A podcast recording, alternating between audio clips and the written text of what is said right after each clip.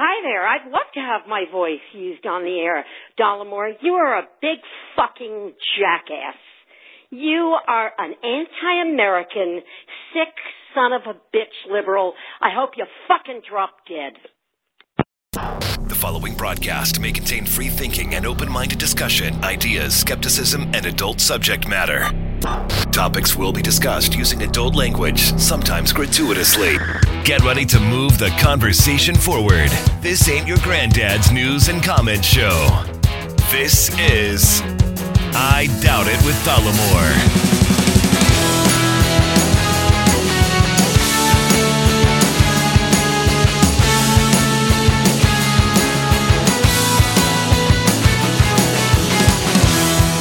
All right, everybody, welcome to the show, episode 407 of I Doubt It with Dollemore. I am your host, as always, Jesse Dollemore, and I'm joined today by a very special co host, the lovely and talented Brittany Page. Um, a jukedom. A him. I I appreciate that. I do have to say you played one of my favorite opening drops Oh, at the yeah. beginning. That lady's very happy. Every time you play it, it makes me laugh. I I don't laugh until the very end though. for dropping dead. Yeah. Yeah. Uh, because I'm kind of waiting. It's like she's not breathing while she's saying it. It's just all in one breath. A lot of anger, a lot of feelings coming up. A lot of yeah. feelings. You just you strike a chord with I people. hate America, Mm. according to that lady. yeah, you do. What what what do you think the deal is? What do you think the deal is uh for her in her head Mm-hmm. to she I, I believe that lady really believes what she's saying Oh yeah. that I hate this country. Mm-hmm. Yep.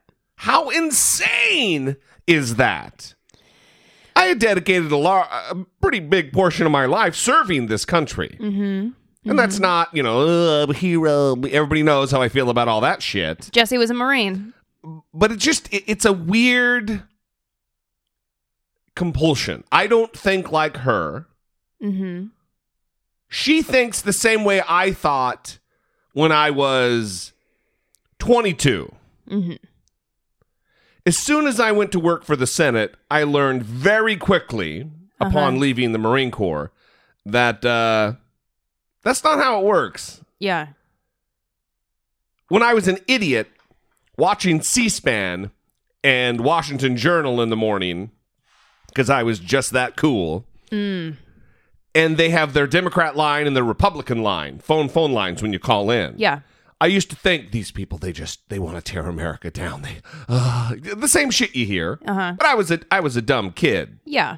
For a grown person to to have lived their life, I don't know. It, fucking- I mean, it, it's funny, but really, it's kind of goddamn tragic. It's terrible. You're describing the uh, reality that we're currently living in. Yeah. The political climate where there's there's no reasonable disagreements. You're like, I don't think that lady hates our country. I think that lady does love our country. Mm-hmm. She she just has a a completely different idea about how the country should be. Yeah, it becomes any kind of disagreement becomes you're an enemy. Yeah. And that's really unfortunate. And I think there are obviously people that you can um, have a little bit more contempt for, you know, racists, Yeah. people like that. Sure. But if if people just have reasonable disagreements on how they think the country should be ran and the issues that are most important to them, then you should be able to talk about that without wishing that someone drops dead. Yeah, I think uh, I, I think another way to look at this might be as far as the hate angle is concerned. Mm-hmm.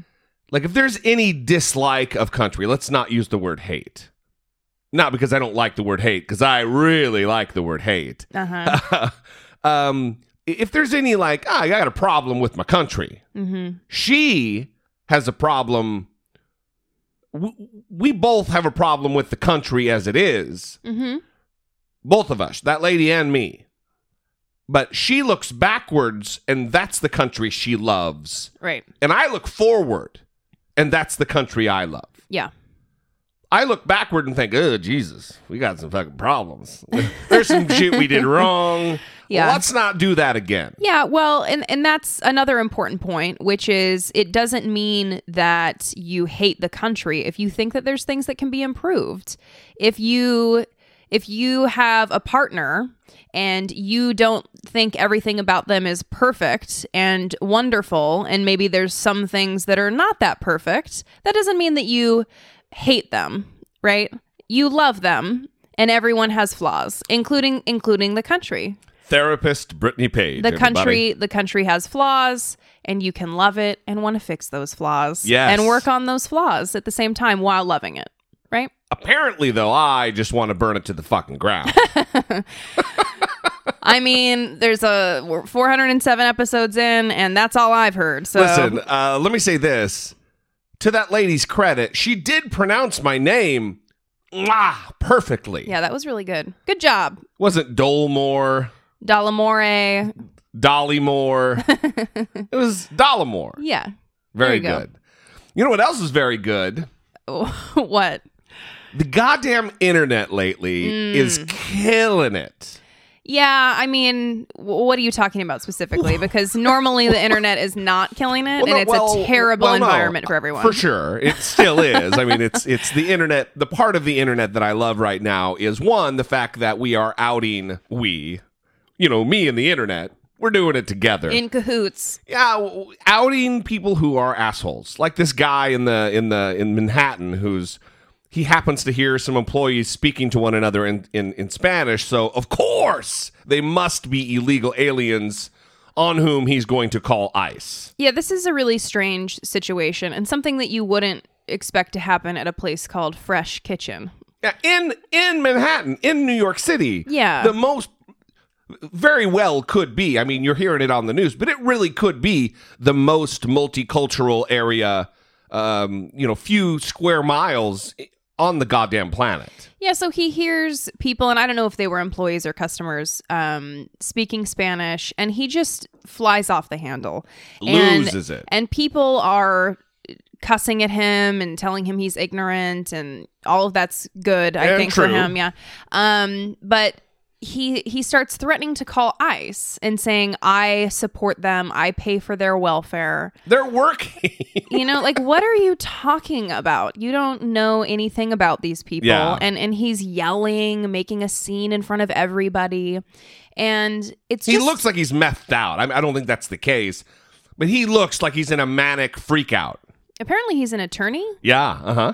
And I just saw it on the news this morning that there there is footage of him from 2016 out on the street doing pretty much the same goddamn thing. so he just keeps doing this to It's people a pattern of behavior, yeah so and you know why? and he was recorded that time You know why? are yeah, you saying Y- yeah, it was recorded. You know why? It's because there's been no consequence for this guy. Mm-hmm. It hasn't adversely affected his existence yeah to behave like this. Well, that would actually be an in- interesting project for somebody to take up, which is to find these people and interview them um, after this happens, maybe like a few months down the line, and see how the media attention and scrutiny has adversely affected their life, their lives. And I wonder if, like the lady who called the police at the barbecue, that that has become a meme I, I have participated in that in the meme. in the meme making. Yes. she, if you haven't seen it, I believe it was in Oakland, and this black family is having a barbecue. Um, minding their own goddamn business in the park. yeah, and she starts calling the police on them because she's very passionate about the environment and is very concerned about the charcoal grill that they have that eh, they're not supposed to have in that specific area. There's like non-charcoal designated areas and charcoal designated areas and she was like very concerned that they were not in the right area. She called the police Okay, but not only that, she because was they were using charcoal. she was on the phone with the police for like 20 minutes. Okay, this is a, like a substantial chunk of her day dedicated Yeah. to doing this. and then the cop gets there and she like has a very dramatic breakdown where she's just like the best actress of our time um crying to the police Uh, officer. That's a joke. It was obvious that she was putting it on because the cops had arrived. yeah, I'm saying 'Cause she she's was a- acting. she, she- was acting for sure. She was a recalcitrant lame person Mm-hmm. before that, acting like an asshole. And then as soon as they got there, I, I was afraid for my life. They were harassing me. Harassing? They're Yeah. having a barbecue. You're calling the cops. Yeah, but th- and this keeps happening. So I think that it is good for people to see this. Um, it's it's strange to me that Hence, the, the internet is winning. yeah, it's strange to me that when the phone flips on, that people continue their shitty behavior. I, I think there, what happens is there's, there's two things that go on in somebody's head.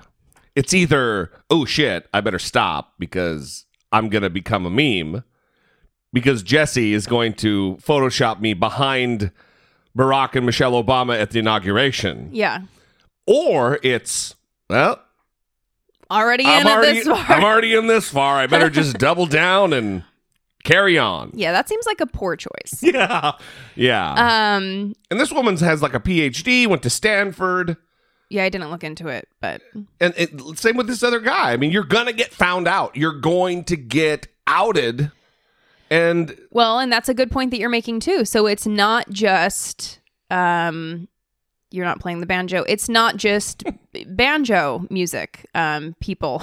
that sounds bad. Um it's not just she's not a Christian lady. She's not a Christian! It, it's it's not just Donald Trump voters. right? I got them all. I mean, maybe these people are, I don't know, but these are um, highly educated people yeah. who obviously have racist tendencies, right? Um, so, I mean, he sees people see- speaking Spanish and immediately starts talking about welfare and calling ICE. Yeah. And that's I mean, that's where he goes. Yeah, yeah. So, um, it, it's just it's strange to me, and I, I think it's important that people see. Listen, there's all kinds of different people from all kinds of different backgrounds, all kinds of different educational attainment, um, and they're behaving this way. Oh. So, so you can't group racism and say it's only a problem in in this Yeah, for sure. category. People have It's not just this guy. No, Trump, baby. right people have these tendencies and we all need to keep keep working on it um and what i like about these videos is you see white people um standing up and particularly in that situation with the woman calling the police on the f- black family having a barbecue the woman filming was a white woman Yeah. and saying, Why are you doing this? Is it because they're black? And she was challenging her. And that's what white people need to do is step in and hold other white people accountable Yeah, when they sure. are trying to ruin people's day and they're uh, create like a trauma in their life. Well, the other thing is, is this whole this whole aspect of calling the cops on black people who aren't doing anything but having a barbecue, whether or not they had charcoal in their grill, or, or- is, is irrelevant because you don't, you shouldn't call armed officers of the state mm-hmm. because they're using charcoal in their grill.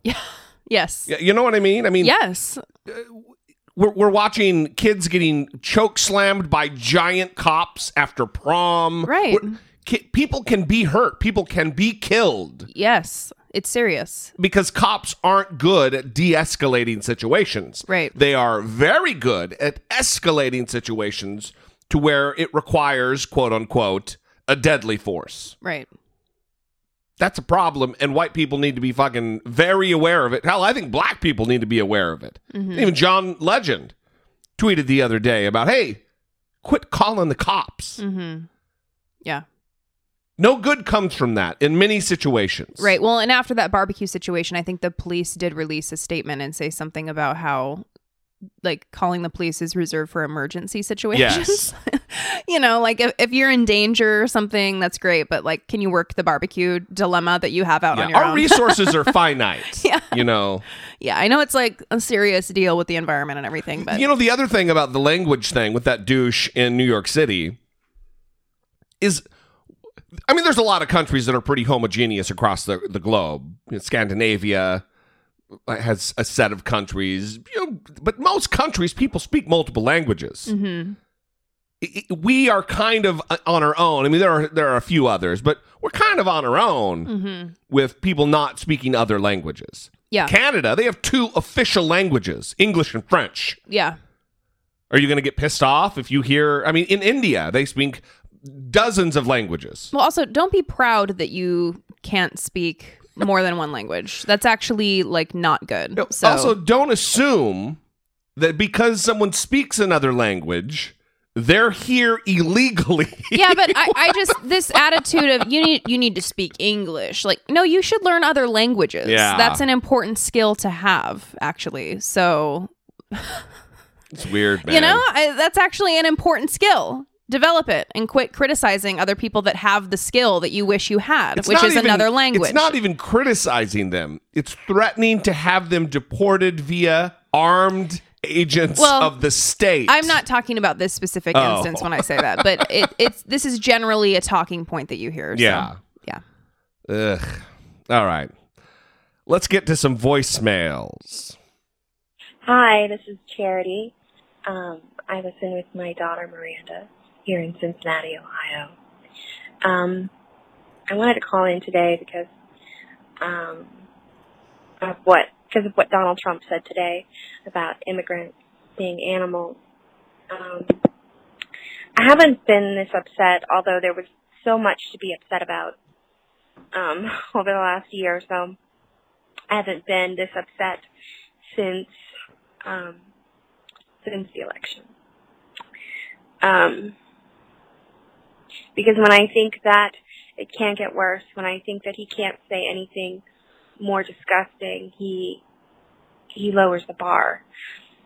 Um, and I know that Republicans or people that are right leaning or whoever supports him will say, "Oh, I'm taking this out of context. He meant bad people. He meant the criminals that are coming over." Okay, well, why would you describe any human being as an animal? I mean, we are biologically animals, but why would you describe them as an animal? I feel that this man lacks humanity. He really is, um, I I don't even have a word to describe it, and it feels very surreal living in this time. I was talking to my daughter yesterday, and I said, you know, in mm-hmm. 20 years, excuse me, that was my phone, in 20 years, you're going to look back on this and say, how did this happen in our time? How is this man elected? What went wrong? This will be a blip on a screen. I remember the Clinton scandal. I remember how incensed um, Republicans were about it, and how disgusted and how they wanted to impeach him and how they wanted him imprisoned and how they just. And here we are now, in 2018, um, with everything that's gone on. And now today, people are reduced. Brown people are reduced to animals. Brown people that cross the border from whatever desperate and horrible situation they're in are now animals. We can talk about immigration all day long, about the process, about uh, obtaining a visa, but we all know how very, very difficult and stringent that process is and and how hard it is to get into this country legally. Over the three minute mark. Mm-hmm. Um, I, I, look, I agree. I, I think he, here's here's the problem with with the the time we live right now. That upset Charity a great deal, obviously, and justifiably so. Mm-hmm. Maybe I'm so callous that it didn't. he- Here's the audio that she's referring to. We have people coming into the country or trying to come in. We're stopping a lot of them. But we're taking people out of the country. You wouldn't believe how bad these people are. These aren't people. These are animals. And we're taking them out of the country at a level and at a rate that's never happened before. I'm going to pause it. We'll finish it in a second. But um, he has created an atmosphere in this country unlike anything we've ever seen. He likes to use that phrase The world has never seen, blah, blah, blah. But he, he really has done something no one's ever done. And that's bring us from the brink of a nation where we could we could have a conversation about race to this. Where it, it didn't ruffle my feathers. I, I knew it was bad. It's not not that. But so much other shit goes bad with him. He says so many terrible, horrible things. This didn't raise my needle. Well, I think it just it gets thrown into the pile of well, there he goes again Yeah. with the dog whistles because again, that's that's all I hear when I hear this. Yeah.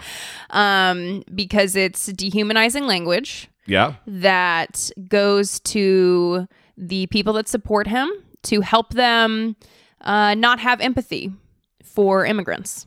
And if you think of them as not fully human or not human, then it's easier for you to deny the reality of their struggle Yeah. and how difficult their life is and what they have to endure and uh, how their families are being ripped apart. And if you use dehumanizing language, and that does the work for you a little bit there and, and helps make Donald Trump's case easier when It's he's selling it to the people. It's one step in a process. Look, people talk about Hitler and you know, "Oh, you shouldn't bring up Hitler. This is what Hitler did. Started with dehumanizing. They're subhuman.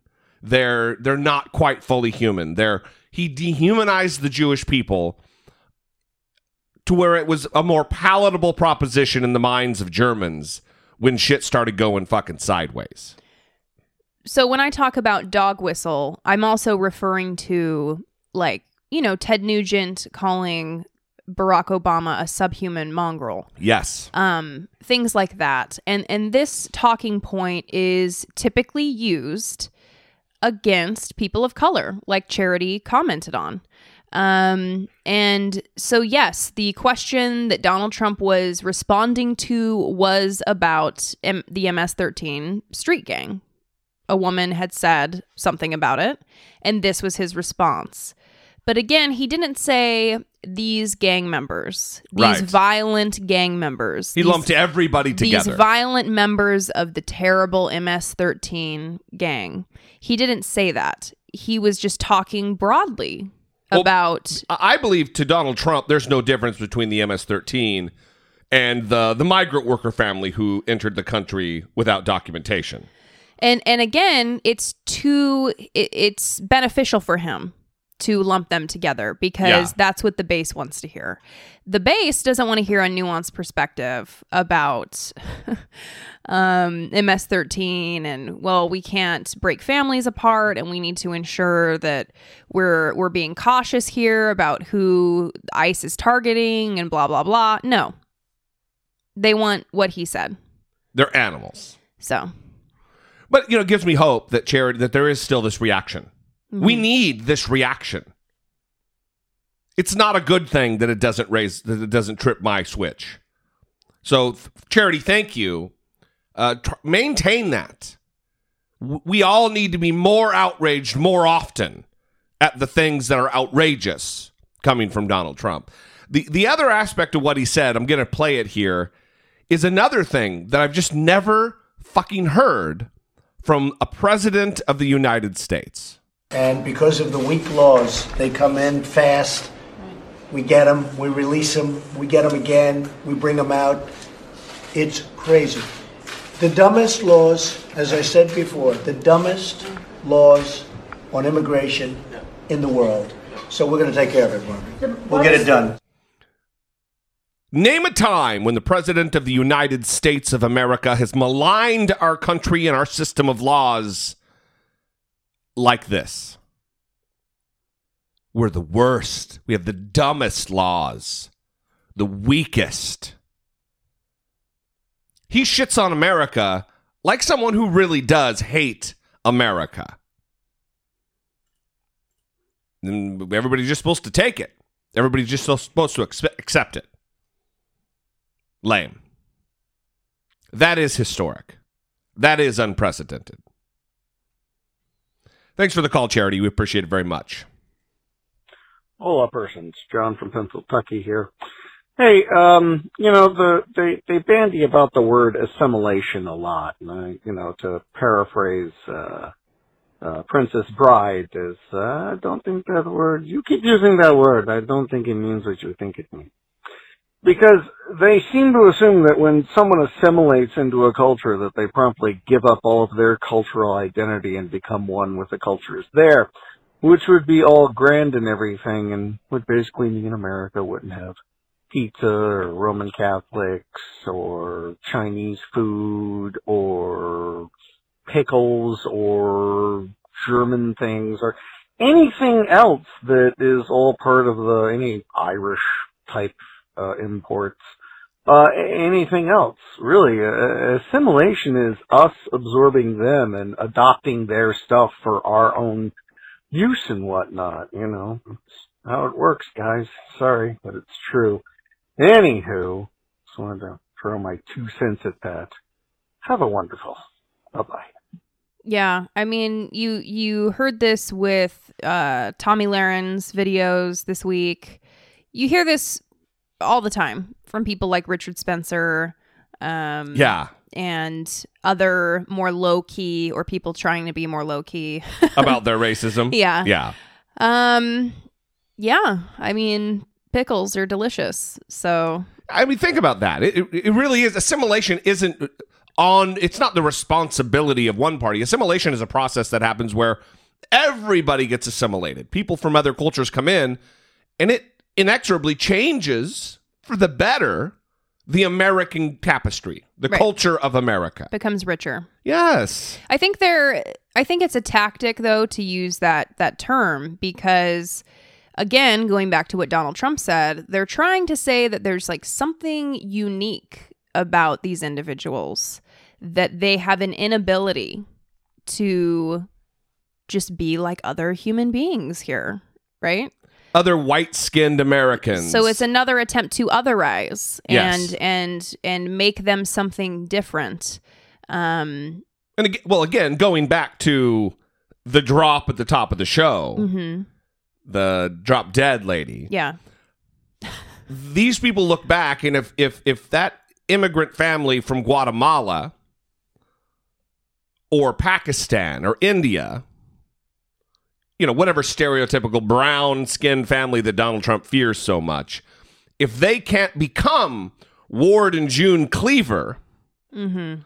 from Right. Leave It to Beaver from the 50s, Right. they're not assimilating. Mhm. If they don't have a wife, a husband, and 1.3 children, or whatever the fuck the nuclear family uh, idyllic, you know, outlook is, Mhm. Then they're not assimilating. Oh, Yeah. what? You're celebrating some other weird, strange holiday that scares me? Ah, you need to assimilate. you eat food that makes me scared. Uh, you're not assimilating. Mm-hmm. It's it's well, it's not helpful, but it's also it's just fucking ignorant. Yeah, it does come down to this inability to just accept differences. Yeah. and I mean that's that's also contributing to this political climate. Um, it's it's just really unfortunate because, like John said in his voicemail, it makes life better. Yeah. all of these differences. It so makes all of our lives better. Yeah. Yeah. Uh, step outside the box. you know what also makes life better? what?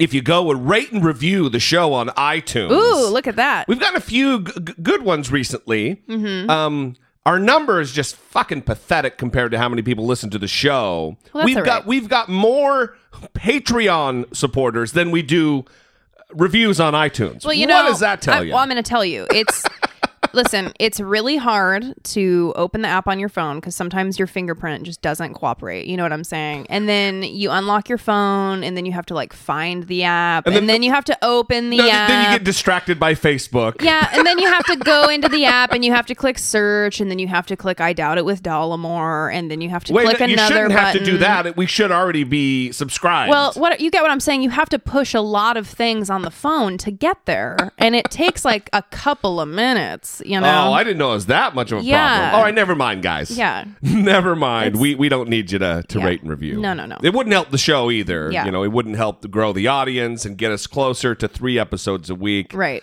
So don't worry about it. Yes. Just, I, I- I'm sorry that I was going to impose that on you. Mm-hmm. If you would like to uh, communicate with the show, like John and Charity have done today, we would love to hear from you. 657 464 7609. One more time, a little slower. 657 464 7609. There's also the option of emailing a voice memo from your smartphone to I doubt it at dollemore.com. So I want to give a shout out to John. Another John. Yeah, I think John in Ohio. And he sent us a book. I think he sent you a book. Well, we'll get to that.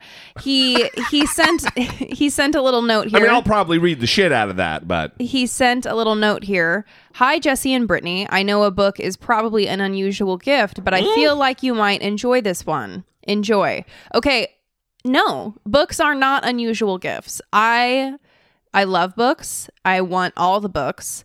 My Amazon my hang on. I want all the books. my Amazon wish list is basically nothing but books and Deadwood DVDs. So, um you want DVDs? We don't even have a DVD player. Yeah, I don't. I I don't. My computer doesn't even have a CD thing where you put a CD. That's in. true. Yeah. So I think DVDs are uh like a thing of the past now. Probably. It's like a parchment scroll. yeah. um sapiens a brief history of mankind is the Oh, book. wow. yeah. Um and it's really hefty as well. It can double as a weapon so i really appreciate um Holy gifts shit. that can do that. Yeah. It is disproportionately heavy for the size of the book. yeah. It's it's, because weighty. these pages, yeah you could cut a man's throat with one of these pages. All right, let's not get excited. I was thinking more like hitting someone with the object. Um, oh, okay. Just blunt, blunt force trauma. Yeah, yeah, yeah. Not laceration. Anyway, um, John, thank you so much. Not an unusual gift, a lovely gift. I think I've talked about it on the show before. When when when family members, friends, they talk about, oh, what do you want for Christmas or your birthday? Books or booze used to be my kind of go-to answer. right. And now I've also talked about kitchen items, cooking bullshit. Yeah. But John has given me the gift of knowledge. Yeah, And that's it's the greatest awesome. gift of all. wow, how profound. How profound. Mm-hmm. Support for I Doubt It with Dollemore comes from generous, engaged, intelligent, and good looking listeners like you by way of Patreon. Your support on Patreon for as little as a dollar a month helps keep the show going and move the conversation forward one podcast at a time. If you would like to join the ever-growing family of supporters, please visit patreon.com slash I Doubt It with Dollemore. We have two new Patreon supporters, John John and Scott. Scott. Beautiful. Very, very nice. Thank you for your loyalty and your listenership. We appreciate it very much. If you also would like to support the show on Patreon's not your thing, like I say every time, you can shop on Amazon. Go to dollemore.com slash Amazon. You can do one-time donations or or perpetual, I guess, ongoing donations through PayPal. That's dollemore.com slash PayPal. And uh, you can also buy some gear. I need to add things. If anybody has ideas for T-shirts or something, I could add to the to the little to the little uh, gear st- swag store. Yeah, products you would like. We would, I, I, you know, I'd love to to add that if I had the time to create the designs or whatever. Anyway, Also, you just ordered um bottles. For I did. I am sending out the hot sauce to those people who have uh, who have asked. I have got little two two ounce bottles that just arrived, so I'm Right. gonna So we haven't written you guys back, but we are working on it. That's in the works, and Yes. and and I, I I'm gonna have to find out how much shipping's gonna be because if if it's gonna cost a bunch of money to send as many to to send as many bottles as people have wanted, so uh, I'll let you know how much it is. It's probably four or five bucks or something like that. You can just ship it on PayPal or whatever. Anyway, the swag uh, address is dollemore.info, and we would love to have you sporting some some cool stuff. All right.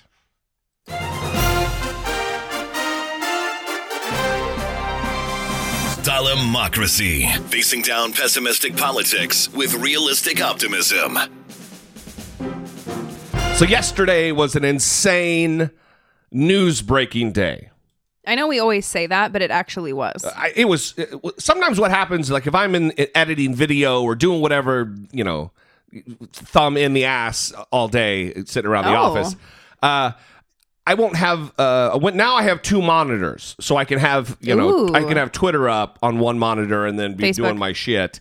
Um, Facebook doesn't help me with breaking news. No, I was saying Twitter is where it's at. I was saying on one you have Twitter and on one you have Facebook, so you can be monitoring the trolls on all sides No. at all times. So, uh, so, so now I'm I'm a little better at keeping up with the news, and then you also you you're more way more in touch with it and Mm-hmm. and, and plugged in. So you you you message me on Facebook when shit starts going crazy, Mm-hmm. and uh, yesterday was was was breakneck. I mean, we had uh, Donald Trump's uh, annual financial report released. He submitted it, and it looks like it's actually been forwarded on to um, inspector general type people because of the irregularities in it. That's not really being talked about. yeah, That's how crazy it was. That that aspect of it isn't even being talked about yeah, because also um the Senate Intelligence Committee released almost 2000 pages of documents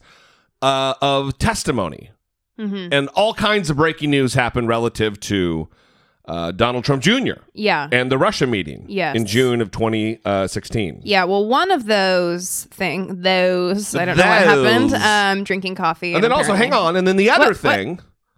Well, I want to get through the three main things. Oh, okay. Get through and then the the, other thing happened was uh, this Michael Cohen money and these missing suspicious activity reports. S R S A R. uh, suspicious activity report. Yeah.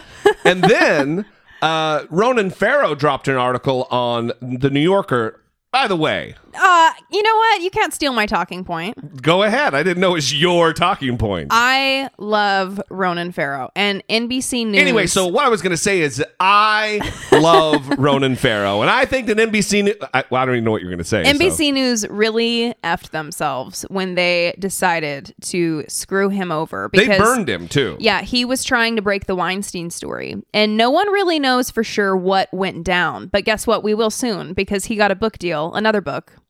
Um, another book deal. I'm, I'm getting ready to start the the Department of State War on Peace. Yeah. his book. Um, and it's going to be about the catch and kill phenomenon that he's been writing about.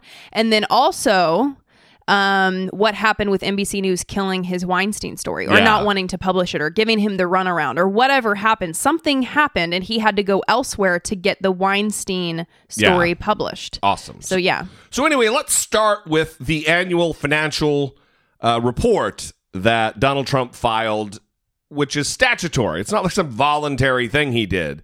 He has to do this annually, in which he admitted that he paid back Michael Cohen for the hundred thirty thousand dollars, and that causes a problem for Donald Trump.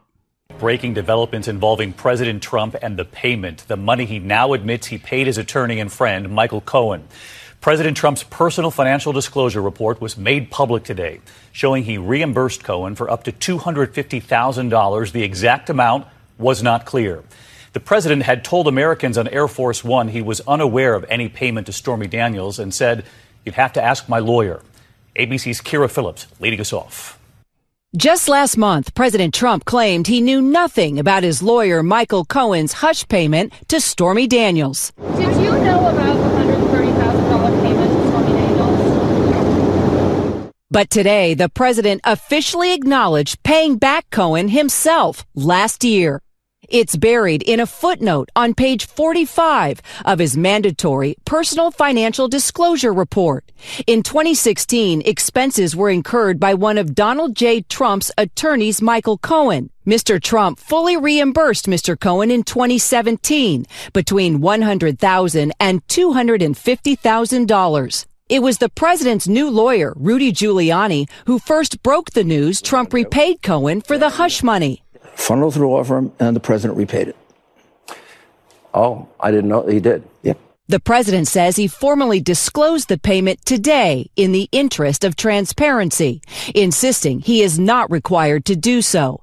But the Office of Government Ethics disagrees, writing in its own footnote, the information related to the payment made by Mr. Cohen is required to be reported. Today's documents also reveal business is booming at the president's Washington hotel. Trump International pulling in more than $40 million last year. Also doing well, Mar-a-Lago, $25 million in 2017. Many of the world's great leaders request to come to Mar-a-Lago. As for how it all affects the president's bottom line, we still don't know. Mr. Trump refuses to release his tax returns. This year, he filed for an extension. And Kyra Phillips with us live tonight from the White House. And Kyra, President Trump says he did not have to disclose his payment to Michael Cohen, that he did it, quote, in the interest of transparency. But the Office of Government Ethics tonight saying that's not true. They've informed the Justice Department David, that's right. Ethics officials want to make sure that the Department of Justice has all these documents. It's unclear, though, whether they're going to pursue an investigation, but there are questions tonight about whether the president was required to disclose this payment last year. David? Kyra Phillips leading us off tonight. Kyra, thank you. So, like the fantastic David Muir, I, I believe we would be very good friends if we met in person. Um, like he said, uh, Donald Trump is acting like he did. Hang on, I'm checking my. E- oh, it's David Muir. he emailed me. He Oh, just yeah. said, uh, "Fuck Brittany Page. I want nothing to do with her." Whoa. Yeah. What a dick. Yeah. Yeah, I, I was wrong about him. uh, that is surprising. Who would have thought? Inappropriate, sir. Um, Donald Trump is acting like he he did this willingly, of his own Yeah, volition. yeah, yeah, that he didn't need to. Uh, that he's doing the world a favor by doing this. That he's just being so transparent. but no, you had to do it. So quit acting like that. Yeah, it's a statutory requirement. Yeah, let's stop. Uh, the other thing is, uh, I wanted to kind of explain that the he- he said the exact amount is not clear, and the reason that is is because it's kind of uh they give uh, a range of payments made, so it, it ran from like one hundred thousand to two hundred forty nine ninety nine. You know that they give ranges, so he doesn't have to give the exact amount. It's payments or obligations or liabilities within certain ranges. So, uh, again, n- not a voluntary thing. It's not based on transparency. It's like after the Russia meeting when they were like, "Oh, we're being totally transparent." Yeah, only after the media fucking came out with the the details. Now you're being transparent. Mm-hmm. Uh, this is going to cause problems for him. So the Government Ethics Office forwarded this on to Rod Rosenstein at the Justice Department. Rod Rosenstein, I'm to start getting that right, at the Justice Department, saying this. Today, I certified President Trump's financial disclosure report signed on May 15th, 2018, for calendar year 2017. OGE has concluded that That's Office of Government Ethics. has concluded that based on the information provided as a note to Part 8, the payment made by Mr. Cohen is required to be reported as a liability. OGE Hang on. has Required to be reported as a liability. Not voluntary, required to be reported. Go O- ahead. OGE has determined that the information provided in that note meets the disclosure requirements for a reportable reportable liability under the Ethics in Government Act. I am providing both reports to you because you may find the disclosure relevant to any inquiry you may be pursuing regarding the president's prior report that was signed on June 14th, 2017. So what is that? What what that means is that's you know kind of ginger language, delicate language of hey, this should have been reported the year before and it wasn't. It's being reported now. Eh, that's a problem. Here you go in case you're investigating these things. That's going to cause Donald Trump a problem. We're going to wait and see. And I wish this was getting more press, but that is where it is. Next up are the questions surrounding Donald Trump Jr., the testimony that was released by the United States Senate, and all kinds of bombshells that came out of that uh, involving secret, like 11 minute phone calls to block numbers, and they've kind of cross referenced testimony that L- Lewandowski gave to the House that he said the private number of Donald Trump in Trump Tower is a blocked phone number. Uh, Donald uh, Jr. not remembering who he talked to for those 11 minutes immediately following the Russia meeting. I, I know whenever you send me things eh, on Facebook during the day, Brittany Page, I I often send back in large capital letters, they're fucked. Yeah, well, this was particularly interesting because um, Don Jr. Uh, there were apparently 60 places where he couldn't recall something. Yeah. That's what John Dean said last night on CNN. That he read through the transcript or whatever, and that there were about 60 places where you mean he. tangential friend of the show, Yes. John Dean? Yes. and that that could get him in trouble. Yeah. that people have actually been charged with perjury because they proved that they could recall Yeah. or they should have been able to recall Yeah. and they didn't so he's putting himself in a situation where he probably believes well i can just say i don't remember and everything will be okay Right. well that's that's not how this works not how this works. So here is a little uh, a little package on what happened with that with the almost 2000 pages of Senate testimony that was released. Also the fact that the Senate uh, Intelligence Committee they released a report completely separate from the House report and divergent from the House report that said in no uncertain terms that uh, Vladimir Putin absolutely picked a side. He absolutely was rooting for his guy Donald Trump and supporting the candidacy where the House said, "Oh, there's no evidence." Well, there was no evidence at all. That's the, bullshit, and and I think the split is a big deal because when it comes down, it, let, let, us say that the the Senate doesn't uh, doesn't flip, and we have more deliberative members there, more uh, reasonable members in the Senate, where the trial for impeachment happens. That's the jury in an impeachment trial is the United States Senate. So if the House flips and they forward articles of impeachment and it goes to the Senate for trial, if the Senate is not Democratic, we're going to need Republicans who are reasonable. And there are more reasonable Republicans in the Senate than there are reasonable representatives as a percentage of their of their body. But here is something about the questions that surround Donald Trump Jr. and the the meeting at Trump Tower with uh, Natalia Veselnitskaya. Senate Judiciary Committee transcripts make clear that at the 2016 Trump Tower meeting with Russians, Trump's son, Donald Trump Jr., was expecting the Russians to supply dirt on Hillary Clinton. This is despite President Trump, his son, and others repeatedly claiming otherwise. A Russian lobbyist present for the meeting told senators that Donald Trump Jr., quote, was definitely in charge, and after some small talk, began by saying something to the effect of, so you have some information for us. In his own testimony, Donald Trump Jr. admitted that he was, quote, interested in listening to information about Hillary Clinton, adding, quote, I had no way of assessing where it came from, but I was willing to listen. This is a direct contradiction of the blatantly misleading story put out by the White House and Donald Trump Jr. claiming the meeting was about adoptions. Those interviewed say, however, that the Russians did not deliver the promised dirt and instead focused on their interest in removing U.S. sanctions on some Russians. Rob Goldstone, a British publicist who was in the room and helped arrange the meeting, says the discussion began to, quote, infuriate Jared Kushner because it was so unfocused. After a few minutes of this labored presentation, Goldstone said, Jared Kushner, who is sitting next to me, appeared somewhat agitated by this and said, I really have no idea what you're talking about. Don Jr. testified the meeting lasted 20 to 30 minutes, and at the conclusion, Goldstone apologized to him, quote, for what he believed was wasting our time. Donald Jr. said he believed there to be a, quote, pretty substantial delta between the meeting's original purpose and what actually took place.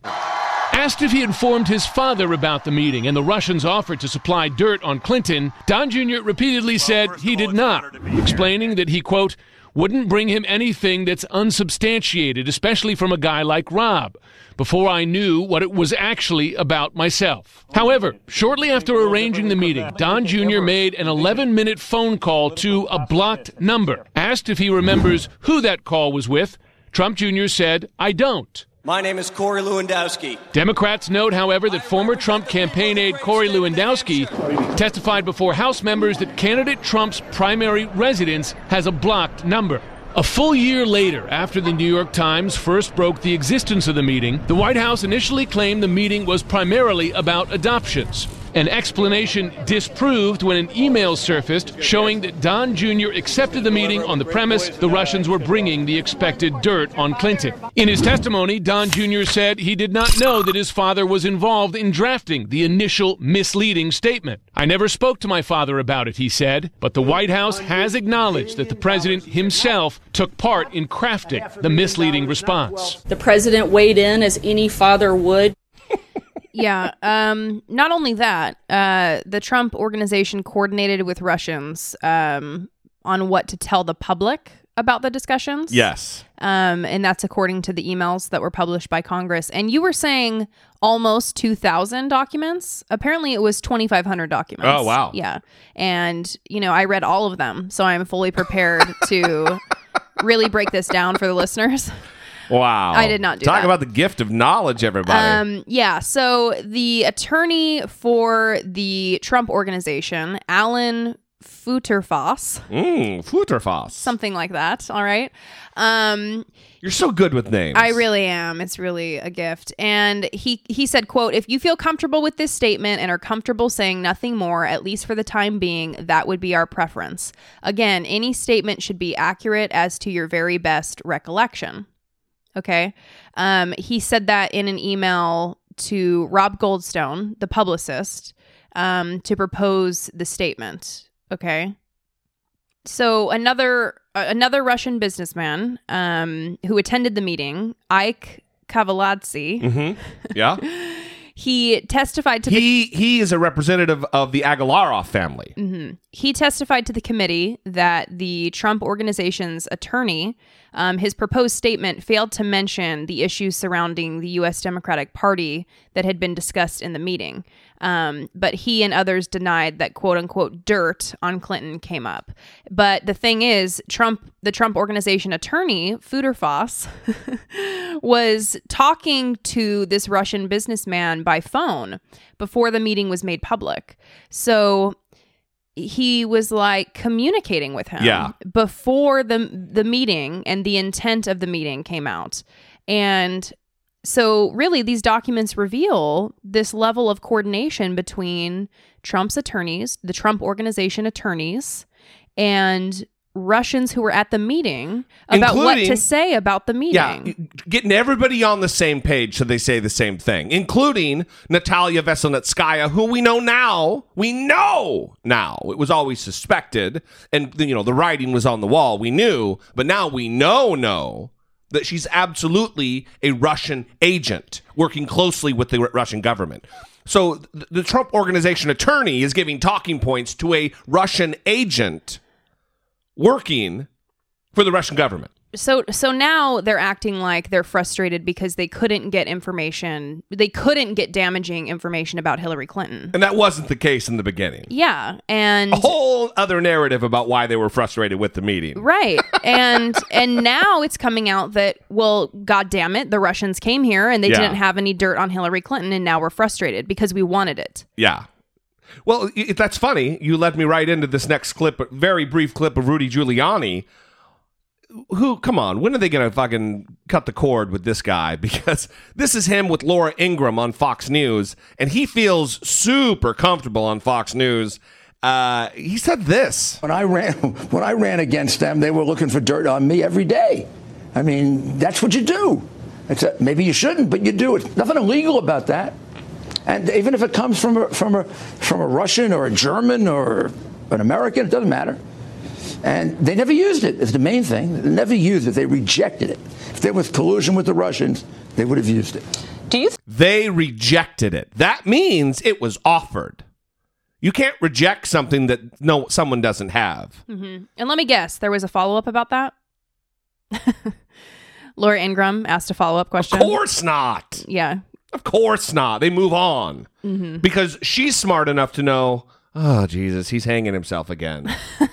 you know, just like Sean Hannity did. They came back from break, and Sean Hannity then he has his his fine tune fine tune crafted follow up questions to kind of undo the damage that Rudy did. Because during the break, Sean Hannity gave him a sh- shoulder massage to relax him and ensure that he was ready for the next segment. But there he's saying they rejected it. It was offered. We can infer that it was offered if it was rejected. Because again, you can't reject something that isn't offered. Yeah. If they come to the table and they want to talk about Disneyland, you you didn't leave the meeting having rejected a million dollars because that wasn't on the table. Yeah. You can only reject something that anyway, everybody gets the point, I think. Yeah. Well, and I, I Trying know. to convince myself of it maybe. I know that we we've already talked about this, but I I would love for there to be a situation where Rudy Giuliani is on with Laura Ingraham and Hillary Clinton is president and there was some controversy over her possibly coordinating with the Russians and Rudy Giuliani is saying this exact same thing. That this is what people do. Okay? Like it's just what happens. Chill out everybody. it's the way it works. So here's another clip from Fox News, that ridiculous show Outnumbered. And it- must be, I think, how they really earn their money over there, the talking heads, is one, clearly not learning how to pronounce the names of the characters in play here. Like, Hey, that's my job. Like Natalia Veselnitskaya. But is twisting and turning and contorting yourself to try to come up with some other bizarre reason for the meeting at Trump Tower. What stuck out to you? Well, reading the transcripts, it seems like Don Jr. thought that this was a meeting where he was going to get information that turned into a lobbying effort by Natalia Veselnitskaya, and What? that was it. So it, it was something that they said that they were doing, and they kind of turned it into something else. But when you get further away from it, and you get a year, two years past this meeting and the information that we have outside of it, let's not forget that Natalia Veselnitskaya admitted she was a spy a couple months ago. We know that. But Wow. the most interesting part is that Glenn Simpson, who is the co-founder of Fusion GPS, was part of writing this uh, unverified salacious dossier about the about the president. Met with her before the tr- Trump Tower meeting with Don Jr. and after the meeting, which makes me think this wasn't about giving Don Jr. dirt. This was about her going into Trump Tower and trying, Trying to get dirt on the Trump to extract campaign. something. I- Are you kidding me? Are you kidding me? Oh, they were there to spy on the Trump campaign. They wanted dirt on the Trump to give to Hillary Clinton. Yeah. Remember when all this broke? It's the collusion with the Dems. Yeah, remember when all this broke? That they they were Fox News and their compatriots, their comrades over at Fox News, the Trump team. They were tooth and nail fighting to convince the American people that this was about Russian adoption. That was the story. That was the story. And now they're admitting, oh yeah, it was about dirt. Yeah, oh yeah, it was about dirt, but Mm-hmm. they were there to spy on Trump. Yeah. It's it's just this ever evolving narrative.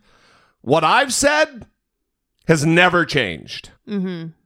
It's a problem that you have an agent of the Russian government meeting with promises of dirt on the opponent. That's what it's about. That's maintained. We've maintained that the entire time because the cards are very plain, very clear. That's what the deal is. Fucking Fox News. Ugh. It's pretty remarkable. Unbelievable. So let's talk about the next story, which is again, they're fucked. and that's this suspicious activity report.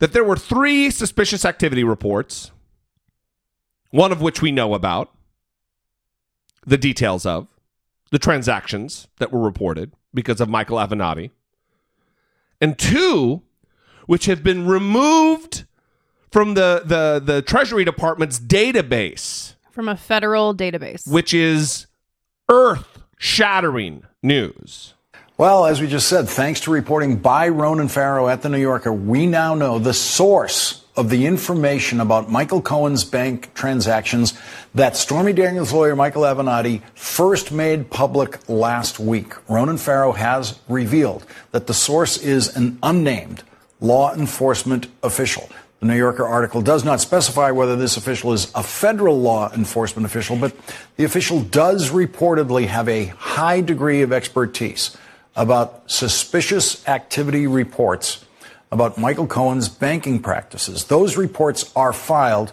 with the Treasury Department and maintained by Treasury's Department, the Treasury Department's Financial Crimes Enforcement Network, known as FinCEN.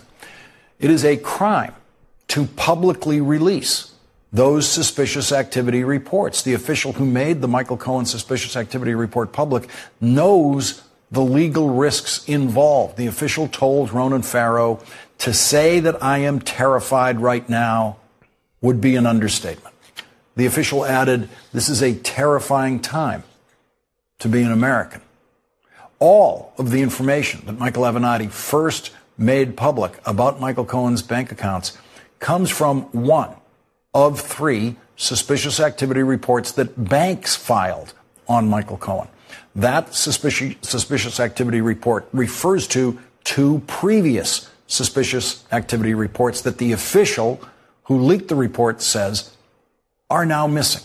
The two previous reports do not appear on the Treasury Department's Financial Crimes Enforcement Network. The official told Ronan Farrow, I have never seen something pulled off the system. When something's not there, that should be, uh, that should be, I immediately became concerned. That's why I came forward. This is a permanent record. They should be there, and there is nothing there. The suspicious activity report that has been released shows bank compliance officers repeatedly trying to figure out what Michael Cohen was up to. Morgan Stanley Smith Barney filed a suspicious activity report saying that the transactions in Michael Cohen's account there showed signs of, quote, bribery or gratuity. Previous reports have indicated that the FBI raid on Michael Cohen's home and office and hotel room was those raids were in search of evidence of multiple criminal offenses, including bank fraud. When Michael Cohen opened a First Republic bank account for Essential Consultants LLC, he told the bank that the LLC was set up to use, quote, his experience in real estate to consult on commercial and residential deals.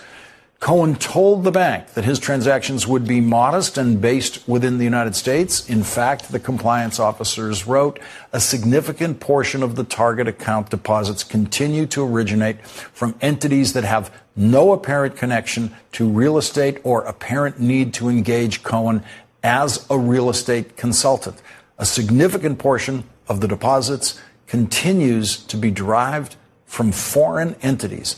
Okay, so that, that clip basically covered everything that I was He did. He hit getting ready to read Yeah, from the hit- article. He hit the high points. Yeah, but um, I it started out like he was going to identify the guy, so it, it's important to note that this person is still anonymous. Yes. um, just a concerned law enforcement official who, when he noticed that these documents were disappeared from the federal database, Yeah. that he had to come forward because he doesn't know why they're missing. He doesn't know if it's like Robert Mueller asked for them to be um, sealed or something. Well, every expert that the media has has contacted that I've seen has said we've never seen ever seen a suspicious activity report hidden or taken off the system. Right. They they've even said that they don't even know the mechanism by which that would happen. Yeah. So it's a big big deal. Right. Or something more nefarious is going on here. Like someone within treasury is hiding it. Right. And and that would obviously be more problematic, but luckily this person is on the case and the reactions on Twitter have been um, exciting. Daniel Drezner tweeted that um, he worked at Treasury on an anti money laundering um, activities, and his reaction to this is holy shit. um, Well, th- that tells you something about it, it- this the, the law enforcement officer who had access and saw this, who released this information. this is a, fe- a felony. This is a federal crime. It's a big deal to release this information to a Mhm. journalist. Yeah. The fact that he or she is putting themselves at risk Right. Of a felony. is a big deal. It means that this is huge. Yeah. They're not just like, oh yeah, I'm just going to release this. It's Right. a big deal. Yeah. Uh, the, the article, and we'll wrap with this. The article ends with some quotes from him or or her. I don't know if they designate their their gender, but uh, it says we've accepted this as normal, and this is not normal. The official said. Things that stand out as abnormal, like documents being removed from a system, are of grave concern to me of the potential for legal consequences, the official said, to say that I am terrified right now would be an understatement. But referring to the released report as well as the potential contents of the missing reports, the official also added, This is a terrifying time to be an American, to be in this situation, and to watch all of this unfold. This is a concerned citizen, Right. and this is a big fucking deal.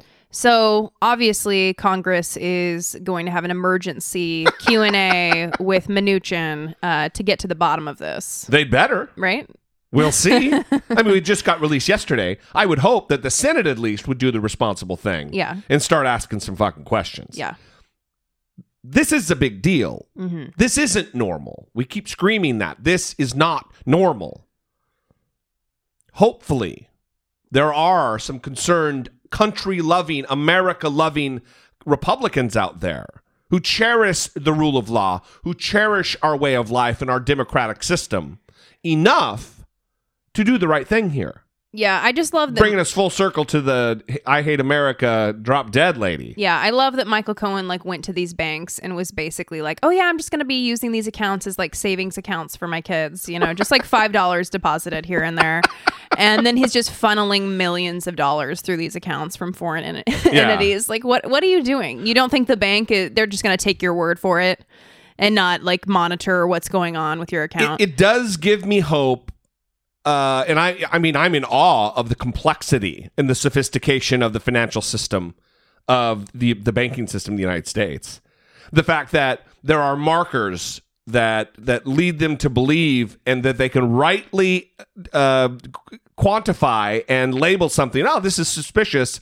We think it could be bribery or gratuity. Th- Mhm. that's holy shit. yeah. That's exactly what it was. Or a suspicious use of third-party transactors. yeah, it's just it's complex and just fascinating. So that is awesome.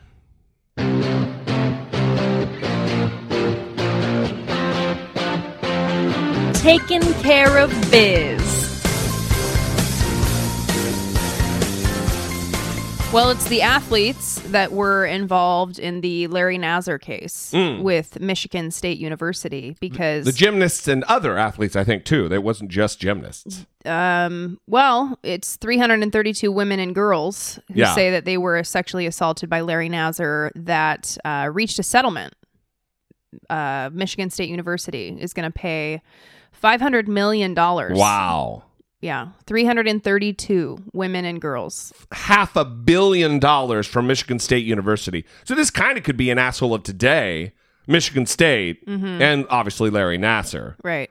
Um, Well, and not only that, I mean, anyone who was complicit and how many people were complicit in this because 332 women and girls. hundreds of victims from this one man. I mean, how many people turned their backs Yeah. to what they knew was going on and, and chose not to act? You can't tell that me many people. You can't tell me that 332 uh, young women and girls, every single one of them was silent. Mm-hmm. Someone got told. Mm-hmm. There were warning signs, if not outright uh, admissions of what was going on, and they were fucking ignored. I mean, rumors fly when anyone is creepy. Uh, you hear it when, I mean, women are used to this. You encounter somebody and they're creepy, and you warn other w- women about this person. Yeah. And I mean, it just, that's how it works. People talk about those characters. So, of course, that was happening about this guy. And you even heard those stories where the the one woman told her her parents and they didn't believe her and sided with Larry Nassar over her. Yeah. So yeah, that was going on. They were telling people and and people made the worst possible decision to turn their backs on these victims. Good for them. Good for these victims for pushing this. Um, I don't know if five hundred million dollars is enough, but it is certainly uh, something. Yeah, it's good. It's good for people to see that there are consequences for this. Yeah. Because hopefully it will give other people the courage when something happens to them to say, I'm telling, Yeah. and to speak up and not s- stay silent and be afraid. Absolutely. All right. We love you guys. We'd love to hear what you think about this or any other topic we talked about today or any other episode. 657 464 7609. Of course, you can always email a voice memo from your smartphone to I doubt it at dollemore.com. Before we leave, really, we would we would implore you to take a moment and re- rate and review the show on iTunes or Stitcher, wherever wherever that you listen to the show. If there is a, a way to re- rate and review the show, it does help us get in front of new listeners. A lot of these systems, this is the metric by which they promote or put us back into new and noteworthy. There, it, it does help the show. If you would like to support the show by doing something other than listening, by doing something other than rating and reviewing the show, we would love to have you in the Patreon family. We send you out some stickers. You, you can chat with us monthly on our Google Hangout call, which is always a really good time. It really is. We've we've developed a lot of solid relationships and friendships with the listeners who participate, and uh, we also do the live streams every Sunday. A live stream of the show uh, all of the different tiers. You can find the information on Patreon, dollemore.com slash Patreon. Buy something on Amazon, dollemore.com slash Amazon, or go buy some Dollemore swag, dollemore.info. We love you guys. We appreciate your loyalty and your listenership uh, and the relationships that we've developed, helping us move the conversation forward episode by episode. We will see you next time. For Brittany Page, I am Jesse Dollemore. This has been I doubt it. I love books. I want all the books. Hang on. I want all the books.